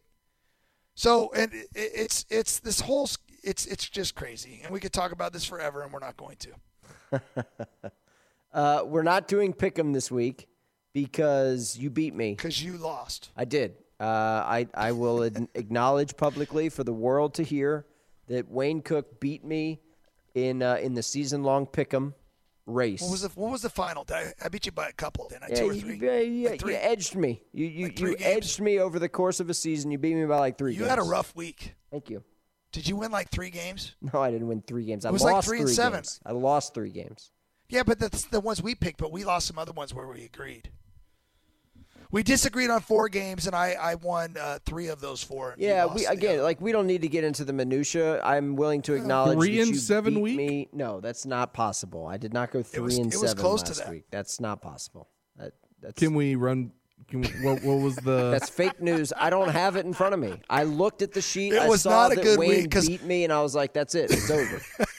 I I don't. It doesn't. It, it doesn't matter. I counted on you to write this down and have it ready. So I I, was didn't I, do was that. six and four, and I put Stephen down at three and seven. I keep close notes, so I didn't have a great week either. There's we, we no lost some way of the I games we went agreed three on. and seven last week, Wayne. You- I I'm about to three and get up and go walk into my office. Are you I being think you went serious? three and seven. Yeah. All right. I'm. uh, mm, that's not right. We're paused. Oh, this is my favorite moment. Did he get up and go? He's gone, man. the office is on the other side of the building, so this is server. Server, this is. I have the games written down right here. He's confident that he didn't go three and seven. I believe he did. I think he's. I think he was three and seven. I mean, he think was- It may he have been the worst week in the history of college sports. Now. He was making reckless picks left and right. He, yeah, picked, he was trying to. Yeah, it was bad. He was picked trying to come back. right? Yeah, he had Michigan. Oh God. He had Michigan. We both lost. We both lost the Alabama Auburn game. We both lost the Louisville Kentucky game. Which, by the way, wow, Yeah. Uh, what happened there? what happened there? We both lost the uh, Wisconsin Minnesota game. So the three of the games I lost, he also lost, and then I won three of the four of the games we disagreed on. So that's at least six losses right there. Oh man. And we both lost Virginia Tech, Virginia. He pulled. No, we the- disagreed on that one. Never mind. Uh, which one did we? I he might have won four games, but I thought it was three and seven. Man, you wanna no? Because he about- lost. He lost the. yeah, I don't know. He's still not back, which means he's walking back slowly. Yeah, 'cause and the reason if- he's walking back slowly is because it's a walk of shame. Yeah, four and sixes. I think is what he's going to say. He, he might not come back. it was a this slow is taking walk. a long time. Where is that office? Holy cow! Here he comes. Here he comes. All right, because it's just it's embarrassing. He's got to put the headphones on. Let's let's run through this now. Have you guys been talking while I've been gone? Yeah, we've been talking. Trying. Good. Yeah. Good. Hang on. I need to take a sip of water. And he's del- dene- delaying the inevitable. Was it three or I four? might have been What'd wrong. you It might have been three and seven. It might have been four and six. Well, that's a big difference. No, it's not. I counted it up. I went four and six last week. Oh, oh, oh jeez. You Baylored it, man. You had a lead going into the end. I did not have a lead. Wayne had a lead. That's why I had to risk it and take some Oh, chances. you didn't It's have a lead. really one of the one of the worst weeks I think in the history of college sports now. Yeah.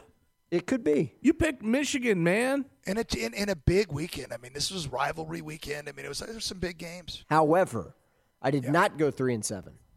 Wayne is is is just he's dragging my name through the mud on a national show, saying I went three It and seven. felt- I, I mean, I did not go like- three and Yeah. seven. It felt like three and seven. It was that bad. Hart- Hartzell, I just It- want you to say out loud, I went four and six. I went four and six. Oh, Where did you go, Wayne? Six and four. Yeah, but when great. you're when you're when you're holding on to a lead, yeah. But what happened with the Kentucky Louisville game? I mean, Uh, wow. Lynn Bowden. Yeah, I that guy's a one man wrecking Just crew. a man. Kentucky runs the same play on offense. It's amazing. They haven't had a quarterback since like week five. Yeah. It's amazing. I, I mean, they're just eking out wins there in Lexington. That got out of hand. I picked uh, Army over Hawaii. That was a poor did. choice. Yeah, yeah, yeah. We both picked Bama in the Iron Bowl. We bit, we did, and yeah, that was a good game. That was a good game. Alabama made too many mistakes, but it is what it is. That was a good. I mean, listen, I mean, Alabama's still a really good team. Yeah, but, But they're going to not have living up to their standards. They're going to have half of their roster skip this. I don't want to say meaningless bowl game, but wherever they end up going. go again.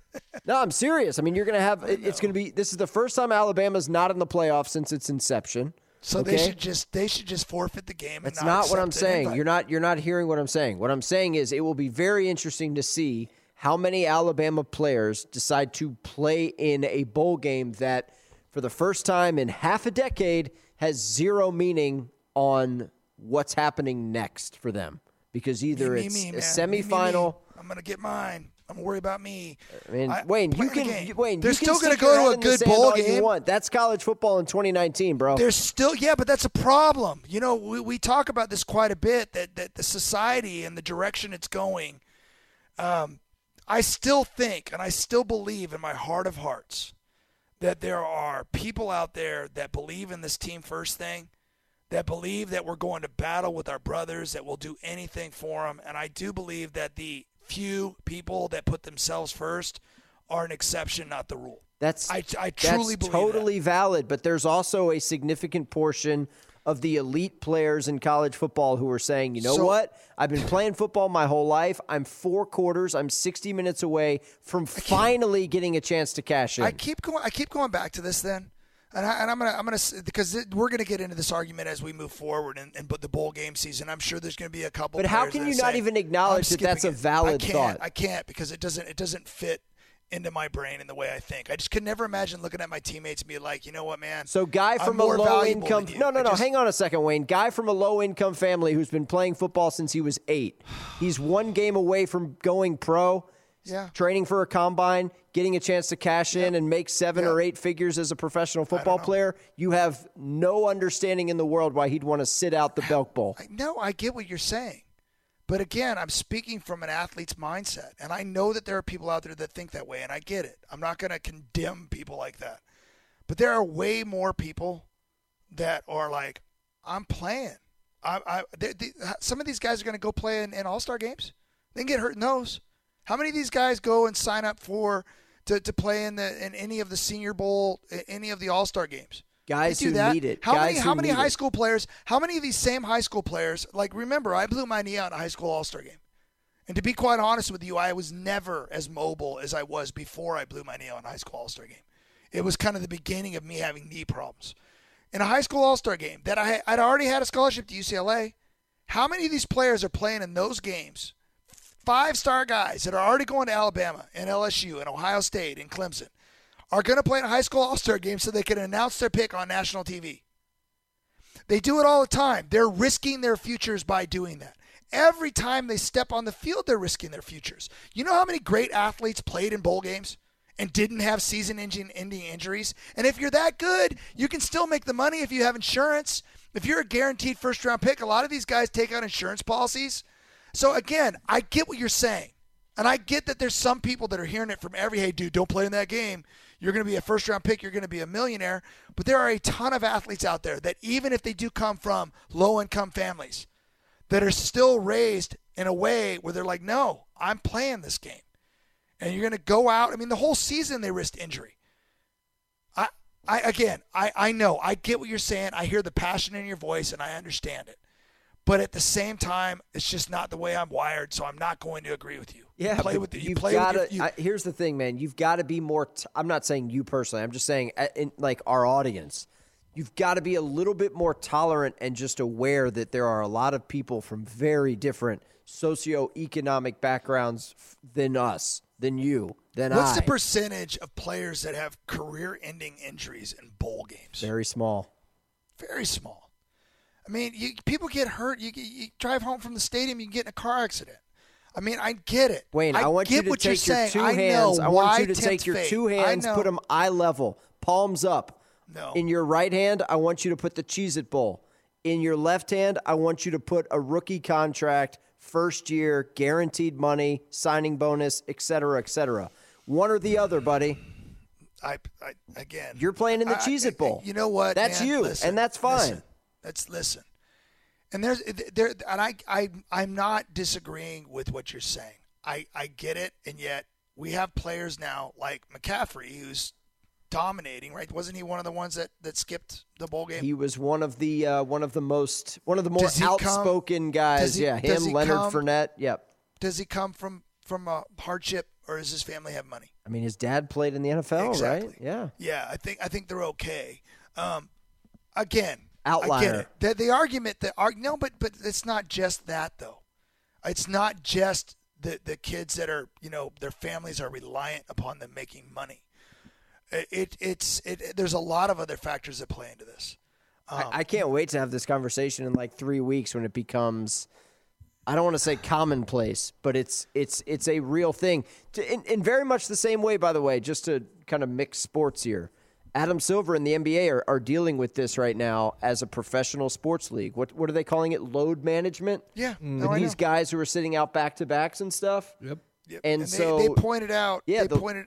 Go ahead. no, I was just saying the league, like the professional league, the best basketball league on the planet, is having to figure out how to talk to owners, coaches, players about this very thing. The college guys are just like, yeah, no, I'm out.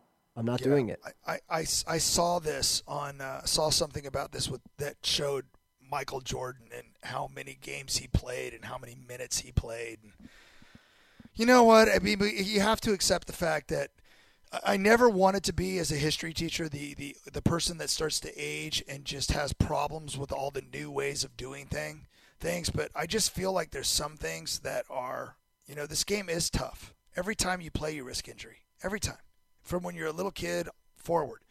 Um, but there's also this concept of teamwork and what we do for each other. And I get it. You're saying, well, they're playing in a game that doesn't matter.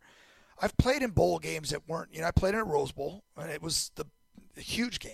I also played in a in a Sun Bowl. Um, so what? We, we we had fun. Don't get me wrong, but we wanted to win, and I can't imagine if I was a quarterback of that team saying, "Sorry, guys, uh, go have fun, uh, but I don't care about this game because it doesn't matter." Um, I just can't imagine doing that to my teammates. That's just that's just my opinion. You're not going to sway me on that. I get what you're saying, though. I'm not oblivious to the fact that you know people don't want to tempt fate.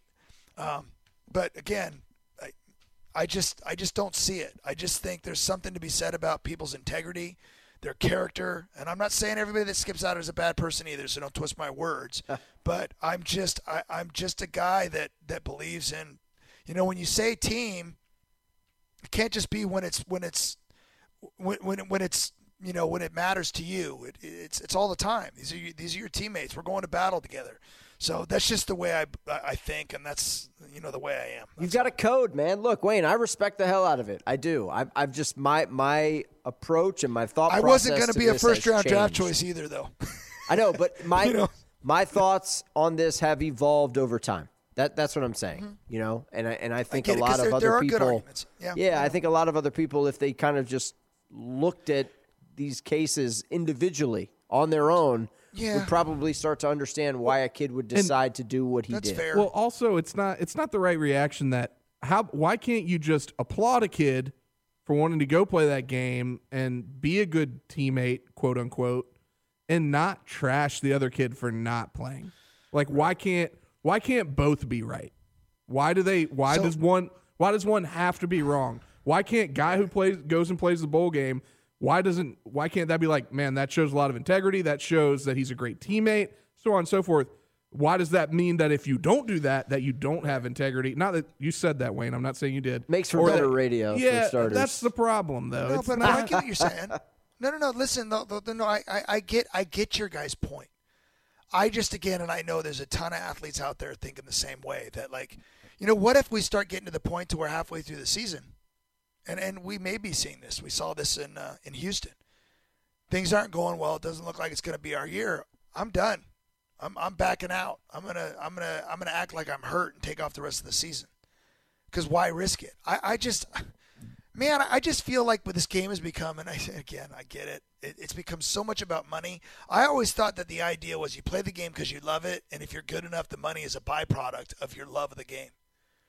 It, it, the, the joy in this. I mean, we talked about this earlier with Chris Peter and Peterson saying, "Dude, enough is enough." We start telling kids that they're NFL talent now. We throw that around all the time. You're NFL talent. You're NFL talent.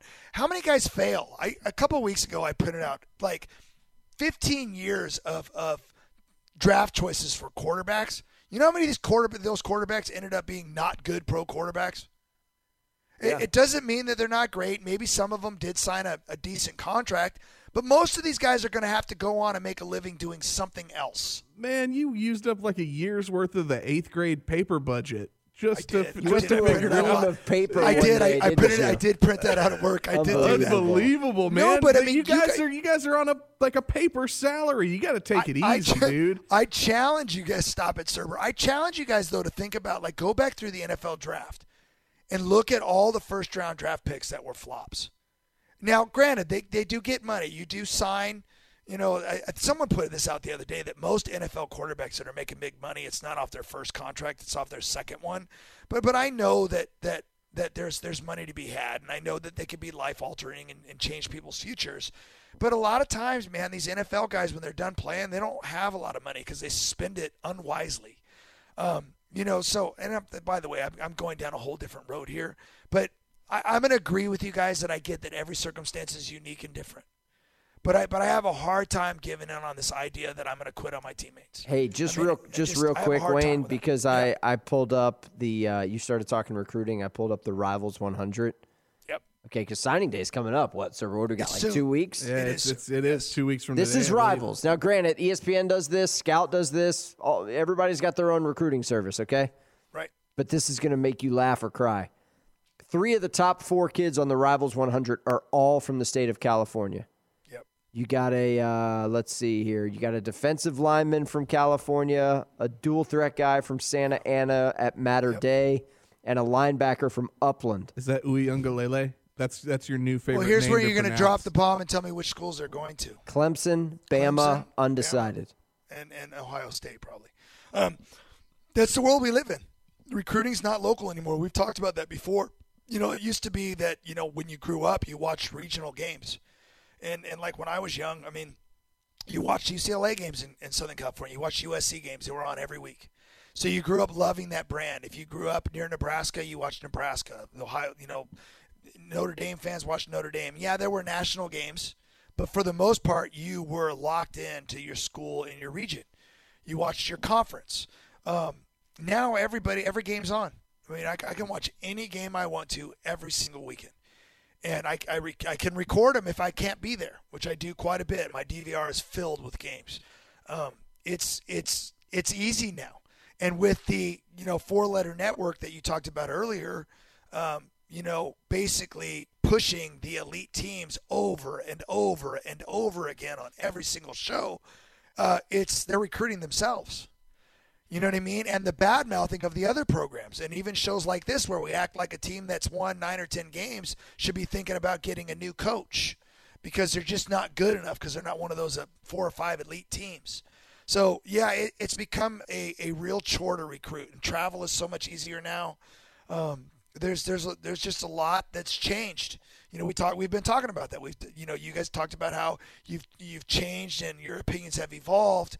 Um, you know, and I get that. We all should do that. We all should grow and listen and change. But some of the old school ways are still good, you guys. And so you know maybe it's a combination of the two that we have to figure out. But um, I'm with you. Re- recruiting is different now. There's there's so many players out of California that are great that don't end up in California, and that's a bummer. And it's up to USC, UCLA, Stanford, and Cal to fight harder to keep those to keep those players uh, here. But the only way to do that is to win more games. Dude, I, I got to get out of this Rivals website, man. This is a slippery slope. I, I'm going to start uncovering. now you understand. No, Now I, you I it, look. man. I dip my toe in these waters twice a year, every year. I love recruiting, but I can't. I, I can't. I feel dirty. Like I need to go Let's- bathe. I need let to me- go let rinse me- myself. Let me blow your mind though. Let's and I know you know this, but think about this. When a school offers a player, so when the recruiting sites give players star value, have you ever noticed over the years that if they get an offer from a Bama or a Clemson, that another star automatically gets added to the doesn't list? automatically. uh, Well, but do you think list. that do you think that that ever happens?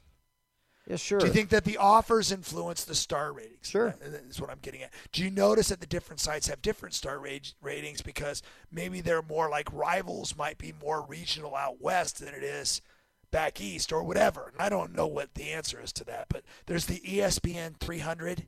If you ever look at that, that has like the top. Typically, those things are different though. They're all different, and That's- you wonder who's in. I'm a 24 seven Yeah, guy. exactly. Composite rankings, bro.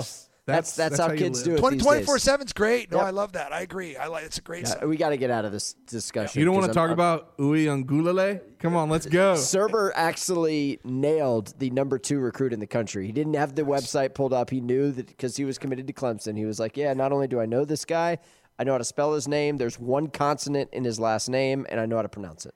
Phenomenal. Yeah. great job. Yeah. All right. also, we have the number one recruit yeah, I, yes, right now. yes. Thank Do you very much. Keep going down the What's his here? name, Serber? Bryan Bresee. There you go. Very good. Uh, let's take a break, and we will come back. We will wrap it up with uh, with Wayne's World to send us off on a very uplifting note. Even though Wayne and I have argued for the last uh, twenty minutes, uh, sometimes vociferously, but we will uh, we will end it with Wayne's World coming up after this. Woo! Got my nachos, got my big TV, and my favorite chair. It's game time. But you know, the only thing that would make it a little better is if I could listen to my local broadcasters while watching the game. Hello. You must have wished for your game to be synced with TV and radio. I Sure did. Do you have a DVR? You bet. Do you have a streaming device? Yeah. Blammo! Your game is now synced. It's that easy. Oh boy! To see if you can get synced, head to syncmygame.com from Learfield IMG College. Syncmygame.com? Syncmygame.com. We like to close the show with Wayne, you know, sending us up on a sending us off on a on a positive note. Uh, we call it Wayne's World. I never know what the topic is. I like to joke with Wayne that it's going to be about, you know, like the impeachment hearings or something. But Wayne, what do you have cooked up for us for uh, for Wayne's World to send us off here into conference championship weekend? I feel like this whole show has been uh, an extension of Wayne's World today. To be quite honest with you, I actually feel like we've been we have been arguing a bit, but you guys listen. Uh, what I love is that we're willing to have a dialogue, and way we may not agree. And I wish our, our government, since you brought up the impeachment proceedings, would have would have more of an ability to do what we just did. Whether it's Phil Steele and you wanting a 14 playoff and me winning an eight, or us arguing over players should sit out worthless bowl games or play for their teammates, at least we can discuss it. I will tell you this in my chair, you guys, at one point in time today, I was actually almost laying completely flat. I was so frustrated. I, I, I, looked at myself and I said, "What are you doing?" And it's like I was tonight I was on the show. Like when, when we were taping the show, you actually you had a, a minor I had, meltdown. I had slid down in my my reclining chair in my office to the point where I was almost flat. What at what part do you remember? When like, we were arguing about players playing in bowl games. Oh and, yeah, you and, hate and, that. Yeah, yeah you, you know, that. I just it was just it was just really frustrating. But you know what's funny is it ties into my Wayne's World today. Um, the Egg Bowl. It's been a while since this happened. And I know that that that you know there's been a coach fired since then. But you know what I want to talk about, right? You want to talk about the piss and the miss. I, I do. Yeah, I, I do. And it this blows me away and I notice it more and more and it does tie into what we were arguing about earlier. Selfish athletes. I don't care if it's a fight at the end of the game. I don't care if it's acting like you're a dog peeing in the in the end zone at the absolutely dumbest time right in front of a referee that has to throw that flag. Has to. I am just, there are so many players, and I see it on a regular basis, that do the most selfish things. Even at my own school, I watched a, a, a UCLA football player twice this year after a huge play spin a ball or spike a ball and get a 15 yard penalty. One time, one time the same player did a chest bump to another player on the opposing team as if to like celebrate with them, like right in front of like three referees. I see some of the most selfish acts. And what kills me, and this is kind of the way I, I'm wired, there are some coaches that tolerate way too much. And it ties into all this stuff we're talking about. It's all about the kids and their, how much money they're going to make and what how many stars are by their name and how they're. When you listen to a Dabo Swinney and a, and a, and a, and a coach like a, an, uh, uh, Nick Saban, I mean, they are constantly trying to keep these five star athletes grounded. I think that's one of the reasons why those two are the two best coaches in the game. They have to take on all these ridiculous recruits and keep them grounded, keep them humble keep them. Trust me, I've watched Nick Saban have meltdowns on the sidelines when a player of his does something stupid. He doesn't tolerate it. He'll chew anybody's butt out. And I think there's an art to that. But what I see, and it starts at very young ages. I mean, when, when players, the, all they're concerned about, it doesn't matter what the score of the game is, it doesn't matter what point in the game it is, they're just concerned about how can I look cool on TV. And sometimes these athletes make complete fools out of themselves, and it is unbelievably selfish. I mean, like that act, the, the, the like you're peeing on a hydrant after a touchdown. It's such a crucial moment. Wow. And yet, I'm not surprised. It's like a guy jumping up when they're losing by 30 points and acting like it was a big deal to get a first down in the middle of the field. Dude, run back to the stinking huddle. There are just so many acts right now, and I think it starts in Pop Warner. You need to start telling athletes to stop it. And I know that there are people out there going, this game's supposed to be fun. Yeah, it's fun to win. Trust me. Ask anybody. It's fun to win. It, it, it, getting 15 yard penalties because you want to look cool is selfish, and it goes against everything that football is about. All of these acts that we see on a regular basis, like I love in the NFL when, when a play is made now and the whole team does some sort of a celebration together, because to me, that's in the spirit of the game. It's it's a team thing. It's something that they're doing together. I've never been a fan of the guy that's like, everybody get out of my way when you're trying to jump on me and celebrate because I want to do my thing that I rehearsed that makes me look cool. To me, that's a selfish act. This was an ex- extremely selfish act, and we see too much of it. High school coaches, stop it. Well, we have to win. We have to win, and if I tell that player to stop it, he might he might transfer. You, see what I'm getting at? This is a huge problem. Uh, Coaches need to have backbone. It's our job to be trying to raise young men that are going to move on into the adult world to be the type of people that all coaches always say this. They want to they want to graduate young men who are going to be great husbands, great fathers in the business world. They're going to be the type of people that we can be proud of. And I, I think it starts with coaches actually telling players, no, you can't do that. Or even sitting down players saying, sorry, but because you did this, you're not playing the first half of the next game even if it might cost you a game. I feel like we've gotten away from that a little bit. Um, and, and, and it scares me because we're seeing way too many selfish athletes. And that was a great example of an athlete, athlete cost him the game. You can blame it on the kicker if you want to, but that was a really stupid thing. And that was just one example. And I see way too much of it in sports. They're in the end zone grabbing the egg bowl. There's still four seconds in the game. I can't believe you did that to DK, man. One more time. They're in the end zone grabbing the egg bowl. There's still four seconds in the game. That's David Kellum, radio voice of Ole Miss. He was. Oh, he's got to be. He was mad, wasn't he? He was despondent, and and yeah. DK is one of the best guys in this industry. Yep. He's an Ole Miss alum. He is. He bleeds red and blue. I mean, he is. I mean, and and I we've had him on the show to talk about the Egg Bowl before. I mean, it it, it means everything to that fan base. It really yep. does. Um, but man, I, one more time, Serber. I'm sorry. I They're just, in the end zone grabbing the egg bowl. There's still four seconds in the game. to his credit, that's great. There was I still an it. onside kick. Like there was Yep. still a chance. Still But- four seconds in the game. He's- he- they uh, that that rivalry, man. Look, they threw hands last year. Remember, they got into a fight in Oxford, and uh, you know, DK Metcalf, who's Oh, now in the NFL, has like two percent body fat, was fighting dudes, and then the piss and the miss. I mean, just unbelievable stuff from the Egg Bowl. Just, just. so- But so since that game, did that game matter? Oh yeah, it mattered. Yeah, because you know why? Yeah, but it didn't matter for the championship or playoffs or anything like that. You So know- players have skipped that Hey, game. it's a rivalry game. Uh, oh, and so look, some of them matter more than others. Okay, well, yeah, I'd, I'd say the game? Popeyes Bahama Bowl when it's BYU and FAU. I'd, I'd All say right, that qualifies I know, as I not. Mine was a bad. I'm just trying to Look, man, go right get now. your blood pressure checked. Okay, it's just a radio show. We're just out here to have a good time. It's all You good. guys are my you guys are my favorite. Arguing like this is fun. Love you, I man. mean, I hate that the season's winding down again. It really bugs me. Hey. we got some great games coming up though. yeah, kissy face emojis from me and Serber. Okay, we love you, buddy. Don't right, don't big don't hug, let it hug bring from you down. across the country. Thank you, man. Appreciate Yep. that. I'm Enjoy en- enjoy championship weekend. We might have to put an E next to this. We've never done an explicit podcast with Wayne Cook before. We usually save those for Felder on Friday. They're We in are- the end zone grabbing the egg bowl. There's still four seconds in the game. We've got Felder coming by on Thursday. Special edition. We had to change everybody's schedule around because of me.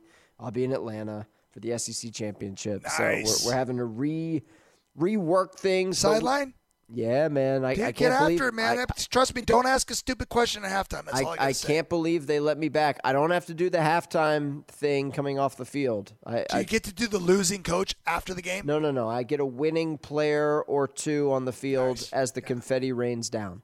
Nice. I do get both head coaches though pregame, and that's usually, you know, that's pretty interesting because Ed Orgeron is jealous. Ed Orgeron's going to bring it from LSU. That's a pretty good question. though. Yeah, and have to think about Kirby. Kirby at Georgia is going to be Kirby. I mean, he's he's kind of a you know, he, he's a tight to the vest kind of guy. And and you know, this is 3 in a row for Georgia and I, I don't know. We'll, we'll we'll see. It'll be interesting. It's too, it's too bad it doesn't matter if LSU wins or loses. They're still going to the playoffs. Unbelievable. They I, I don't want to. I don't want to end it on that note, Wayne. I know you don't actually feel that way. We will talk to you guys on Thursday. We got Michael Felder from Stadium TV dropping by. Wayne, good stuff as always, buddy. Enjoy the weekend. We'll talk to you next week. All right, guys. Have a great time. Thanks ya. to Phil Steele. Thanks to Michael Serber. Thanks to Wayne Cook. I'm Stephen Hartzell. We're out. We'll talk to you guys tomorrow at CS Now Tweets. So long. Some people just know the best rate for you is a rate based on you with Allstate. Not one based on the driver who treats the highway like a racetrack and the shoulder like a passing lane? Why pay a rate based on anyone else? Get one based on you with DriveWise from Allstate. Not available in Alaska or California, subject to terms and conditions. Rates are determined by several factors, which vary by state. In some states, participation in DriveWise allows Allstate to use your driving data for purposes of rating. While in some states, your rate could increase with high risk driving. Generally, safer drivers will save with DriveWise. Allstate Fire and Casualty Insurance Company and affiliates, Northbrook, Illinois.